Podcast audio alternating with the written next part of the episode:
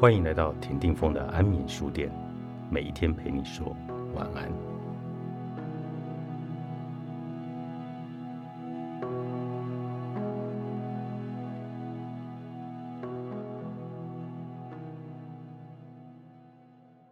学会拒绝不想要的，是对人对己最大的尊重。每个人行走在这个繁华世间，都有自己想走的路。李林高职毕业后。怀揣着对未来的美好梦想，决定到城市里打拼。三年里，他换了好几份工作，最后终于接触到健身行业，并对这个行业一见钟情。在健身这行做了六年，他承接了一家健身房，从一个小小的健身助教变成了健身房的老板，管理一个十人团队，眼看着就快要奔三了。可是李玲到现在还没结婚。于是，他的婚事成了父母每次在电话里例行的关注焦点。每次听到他们说哪个亲戚的孩子年纪比你小，都已经结婚生两胎了，他都有挂电话的冲动。但一想到这样做会让父母不高兴，只好一直忍着，听他们唠叨完。去年小年夜，李玲坐了四个多小时的高铁，又坐了三个多小时的计程车。一路风尘仆仆地从异乡赶回家和父母吃团圆饭。他回到家，才刚放下行李，马上就有一个邻居来调侃他，说他现在是不是在健身房做老板？怎么连个女朋友也没带回来一个？听到邻居的话，李玲心里很不舒服。他有点尴尬地说：“过两年再带女朋友回家。”然后就走开了。懒得再面对这个爱管闲事的邻居。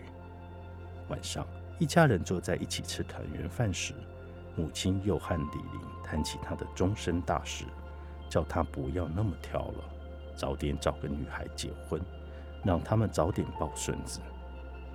知道，知道。面对父母的催婚，李玲每次都只能这样应对。其实，她并不急着结婚，在她工作的大城市里。许多三十多岁还没结婚的男人比比皆是，他并不是唯一一个。对李婷来说，自己才刚创业，要学习和操心的事太多，哪有精力谈恋爱和想结婚的事？而且他承接的健身房欠了一笔不小的债，每天睁眼就要面对房租、水电费、员工薪资等种种压力。外人看他很风光。实际上，他每一分钱都用在刀口上，从来都不敢浪费。谈恋爱和结婚，对现阶段的他来说，无疑是给自己增加负累。他不想活得这么累，但又不想让父母知道他现在的难处，所以每次谈起婚事，只好先敷衍他们。不过邻居和父母他还可以敷衍，但有些亲戚却不好应付。大年初一时。小舅来家里拜年，小舅一来就开始和李玲聊天，先询问她的工作，然后又把话题扯到婚事上了。小舅说：“父母年纪大了，做子女的不要太自私，只想着自己在外面一个人自由自在的，要多为父母想想，早点结婚，让他们安心。”接着，小舅说他一个老友的女儿比李玲小四岁。在一家公司做行政人员，目前也没有对象。前几天也返乡了，叫李玲明天去他家和对方见个面。小舅拼命地夸那个女孩，说她是他看着长大的，长得很秀气，就是个子矮了一点，但为人很踏实，对父母很孝顺。他还给那个女孩的父亲看了李玲在社群网站上的自拍照。他的父亲对李玲很满意，李玲母亲听到，高兴得合不拢嘴，说女孩子个子矮一点也没关系，个性好就好，叫她明天早点起床去小舅家。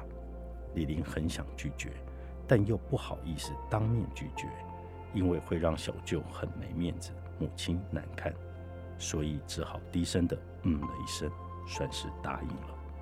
但第二天一早。他连早饭都没吃，就跟父母说，今年要帮员工换宿舍，他得早点回工作的地方。接着便拖着行李箱，不顾母亲的责怪，有点狼狈地逃了回去。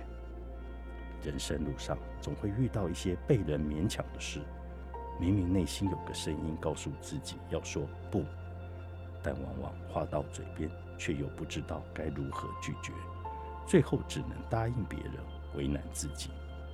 中国女作家毕淑敏说：“拒绝如同生存一样，是一种权利。大多数的时候，你难以拒绝别人，表面上看起来是怕别人不高兴。”其实是因为无法接受一个被别人喜欢的自己。不擅长说不的人，反而特别容易在意别人对自己的看法，但也很容易被别人的情绪和行为左右。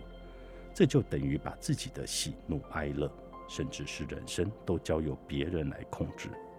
没有人能对你的人生负责，父母亲也不例外。所以。你不需要透过不拒绝的方式向任何人证明什么，最终活成违心的样子。每个人活在世上，都应该先为自己负责，先尊重自己，取悦自己，而不是优先为别人负责，取悦别人。这才是健康的心理界限。不懂得拒绝别人的人，大多时候都是在自寻烦恼，为自己带来一些不必要的麻烦。在生活中。有些人明明经济状况很窘迫，但亲戚朋友向他借钱时，又不好意思拒绝，最后只能假装大方的把钱借给对方，让生活陷入窘境。